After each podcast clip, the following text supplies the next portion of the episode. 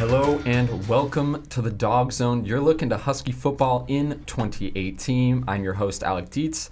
I'm joined this week after a couple week absence by uh, Josh Kirschenbaum, sports editor, my fellow football writer. Josh, how you doing? Doing all right. How you doing, Al? Good. Uh, excited to be back in Seattle. Pullman is is beautiful in its own way, but uh, excited to see uh, civilization. Yeah, I'm glad to be home. Slept in my own bed last night. It felt pretty good. Yeah, yeah. Oh, I slept for like 12 hours. Yeah, me too. And I did not mean to at all. Mhm. anyway, um, to the game, the Huskies obviously pretty excited to come out with their sixth straight win over the Cougars across the state. Um, won 28 to 15, sort of an odd score. Um, For an odd game. Sort of an odd game, yeah. Blocked uh, PAT, returned for two points. Uh, obviously, the blizzard.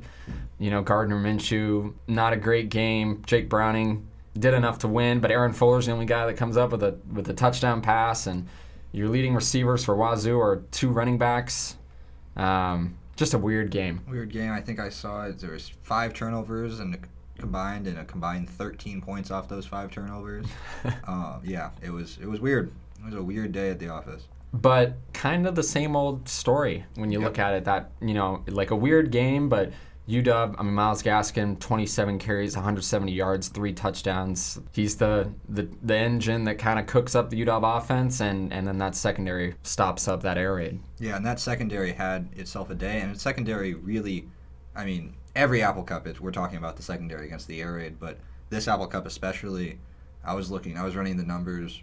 Jimmy Lake just kind of put his, he, he's been putting as many guys on the field as he can this season, especially, but on Friday night, I mean, that first play of the game, they come out with in a dime package, six defensive backs, and they stayed in that package for 81% of their snaps. They did not line up in their base defense for much of the game at all. And it worked. And it worked. They were looking, I haven't looked yet how many plays exactly they didn't have more than four people in the box, but it was pretty, that number was pretty low. They were just spreading guys out. They were daring Washington State to run the ball, and Washington State couldn't really run the ball. Yeah, well, and we, we were talking earlier about that one play in particular. I think there were a couple plays where UW didn't line with line up with anybody in the box. Yep. But the one that kind of stands out was I, I believe it was third and one, Uh, yeah, third and two in the second quarter on midfield.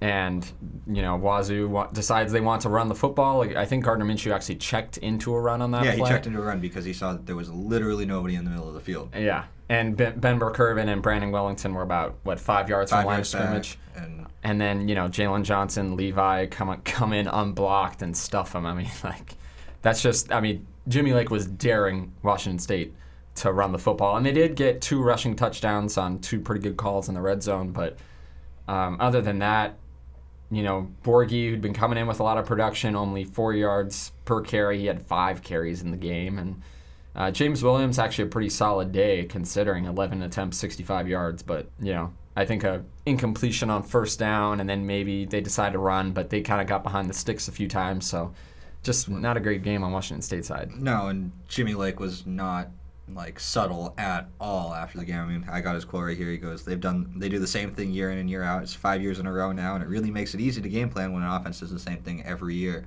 And he was asked about what he was surprised they were changing it, and he said something along the lines of, "Normally, I would be surprised, but knowing what I know about the other coach on this matchup, I guess he does things a little bit differently." And I think he ended that, by, ended his quote by saying, "I hope they keep him for a while." Yeah. So Yeah, and and he more than any other coach, he won't say this about any other program. no. Like he kind of has a bone to pick with Washington State and the way they run their offense. Oh, he loves it, and all the defensive backs love it. Yeah, well, and it sticks out to me just because I, I put this in a story for a preview, but I remember Zeke Turner last year said almost the same exact thing. He said, like, they're a system offense. They do the same thing and they stay true to film. You know, what you see in film, they're going to do the exact same things against you. Um, And it's not just the defensive backs. I mean, Ben Burr-Kirven after the game was saying on his interception, which I believe was in the third quarter. that sounds right. Uh, on a, I mean, that was one where it wasn't a good throw. It was under pressure. Uh, Levi Onwuzurike came like up the A gap and was in Minshew's face and kind of just lofted a ball over the, to the guy who was coming over the middle. And after the game, Burr-Kirven basically said, "Yeah, Jimmy Lake told me exactly what to do on that play. Like he just like before that one specific play, he said they're gonna do this and you're gonna go there and you're gonna get an interception, and it's exactly what happened. Yeah, it's it's really incredible, and you know, and I wrote the column obviously about how everything's been going right for Washington State this year. Gardner Minshew and the mustache and game day and the comeback victories, and it just seemed like, you know, especially after the USC game, that they wouldn't lose again. And then you talk about the year Washington's been through with all the college football playoff hopes, starting the season, I believe, sixth in the country, losing to Auburn, losing to Oregon on a on the, in the overtime, and then the Cal game, which is just kind of the epitome of what their season had been to that point, with Jake Browning getting benched, and then UW kind of silently beats Washington State. Like, it just seems like it doesn't really matter. Yeah, and I mean, it was I was found it really interesting. I didn't even see this until today. Actually, looking at what Mike Leach had said coming into this game, and his words were something along the lines. People asked him, well, you know, you think of UW? And his words were something along something along the lines of, I mean, they pretty much look the same every year. We always hear about how big and powerful they are, and I wonder when they're going to change. And Jeez, yeah, that kind of says it all, right? um, yeah, and it's kind of in that way. And I mean, obviously, everything we hear is always about how Mike Leach and his offense is the same. And also, I mean, the thing I was thinking about is, what did you hear going into this week? It was all about how Washington State, of course, they have the air raid, but they've got these tailbacks that are kind of like sneaky good, and they've got this defense that's putting up great numbers. And I was thinking, and it was the whole narrative was, look, this isn't just an air raid. But I've heard that for the past like three years now. Like I Mhm. remember last year they had their trio of running backs and they had Hercules, Hercules Madoff and the speed D. And that's always going to be the story because obviously you can't just talk about the air raid, but it's really been the same story every year. Yeah, no, and and then you just talk you talk about those running backs and again Max Borghi and James Williams also their leading receivers because they just do checkdowns Yes. all game, which is what they've done in the past few years. Gardner, and then yeah, Gardner Minshew, um, I had it here, uh, averaged 4.34 yards per attempt on Yeah. Friday. yeah, they- well, and then you talk about I mean people were coming in and even I kind of thought well this game might be different because Gardner Minshew can move the pocket, kind of can run a bit, and Luke Falk wasn't very he was pretty stationary. it didn't make a difference. I mean like UW still rushed three guys and they still got to him. I mean it didn't matter. There were a few times he leaked out, picked up some first downs, yeah, but he's got one scramble on their second drive, picked up a first down. I mean, he had the one that set up the fourth, that he slid early and set up the fourth and one that they Yeah. ultimately turned it over on. Yeah. And you know, I think definitely the snow had an impact. Oh, that yeah. that can't be avoided. Um, definitely limits what you want to do offensively a little bit, but I mean that doesn't explain. I mean Washington State didn't score a touchdown until it was really coming down. Yeah. When you think about it, Yep. because it wasn't coming down that hard at the beginning, And they scored on the ground. and yeah, so I don't know. and It's to be fair, we going back to what we were saying about UW in the box, they scored a, their first touchdown came against a completely empty box, or almost completely empty box, and they actually they did the right thing. Yeah. And they ran away from it. yeah, it was just Ben Burr-Kirven. Exactly. There was one down lineman in Pepper Curvin, and mm, yeah, Myles And- Bryant did, couldn't get over quite quick enough, and 11 yards later, you had a weak side run. Like, yeah, that's what you could have done. Yeah. It, just a just an interesting matchup, and I mean the I mean this might have been Washington State's best shot in years. Next year they're going to be breaking in a new quarterback, Yep. a new running. I mean Borghi will still be there, but no more James Williams. You're losing a couple of receivers, Losing um, Pey- Peyton Pelluer. and who knows if Mike Leach returns. Yeah, he will. I think he will. Yeah, I mean we were talking to Ryan Mosier of the Daily Evergreen, and he was saying he's he's been getting looks from other teams, much Mhm. like Chris Petersen is rumored to be as well. We know Chris Petersen's not leaving anytime soon, but um, I mean, Mike Leach, I don't know. Like, yeah, I think it's really hard to recruit in Pullman. It's just it's a tough job. Well, I think Mike Leach is in the same place, honestly, that Chris Pearson is sort of in. Well, okay.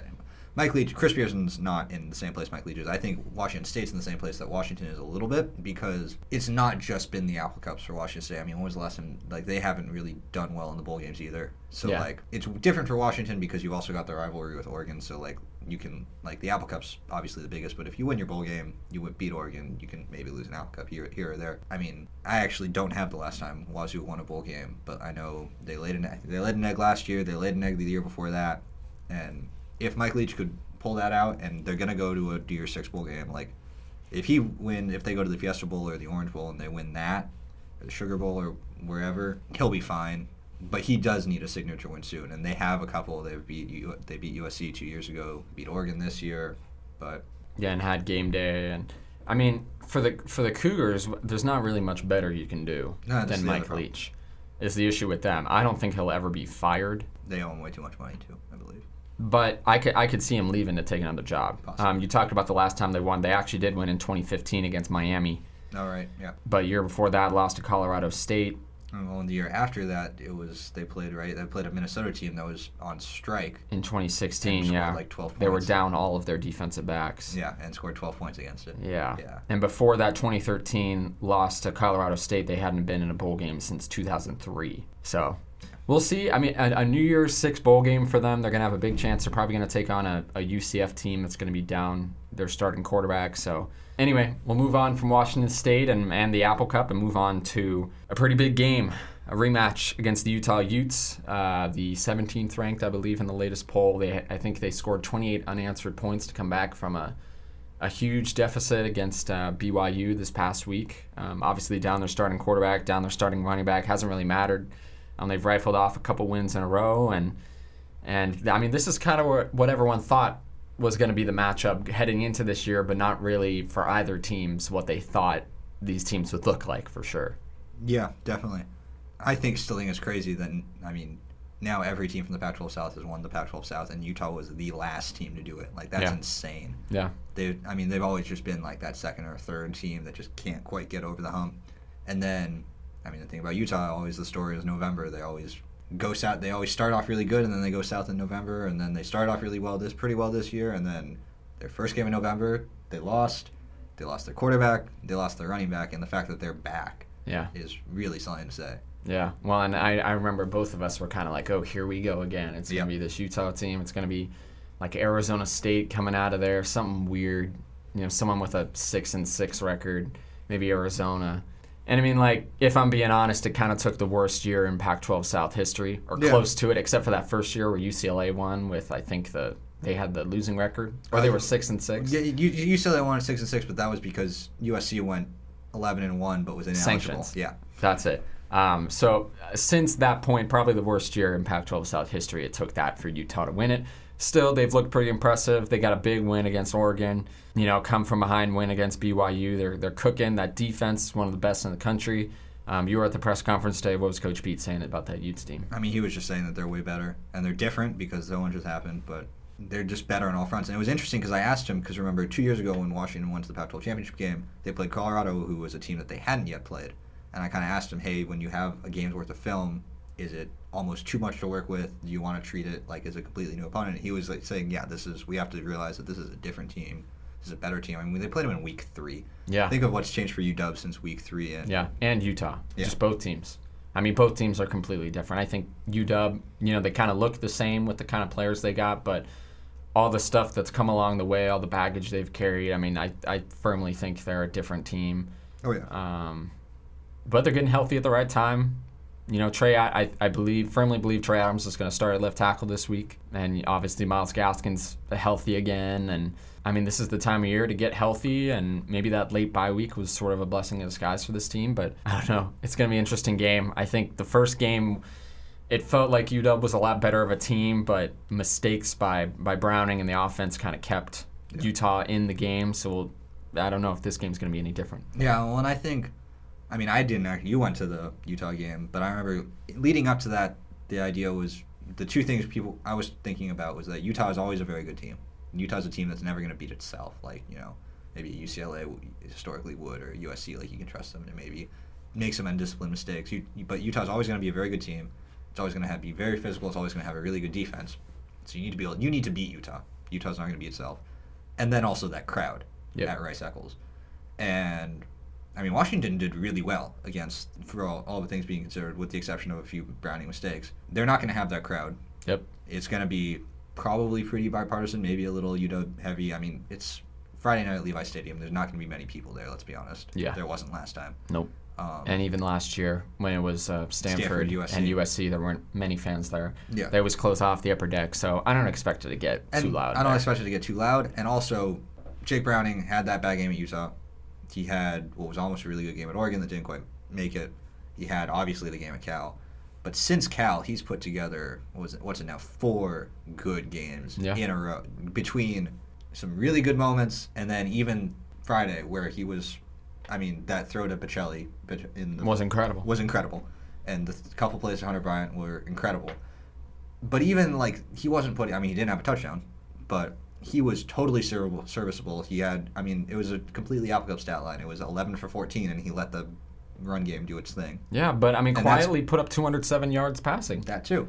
I mean, he's been everything that Washington needs a, its quarterback to do these past four weeks. And if he can, if he has a good game, then I don't think Utah has a chance. Yeah, and you know something about Jake Browning a lot of people don't look at is, I mean he he had a play in the Apple Cup. Eh, There was one in particular you pointed out where it was Ty Jones all in the end. I mean you saw it coming a mile away, and you're Yeah. like, does he see it? Oh yeah, Jake Brown Kinda sees sees it. it. That's Yeah. an easy first down. There was another play I believe in the first half where there was no one up the middle.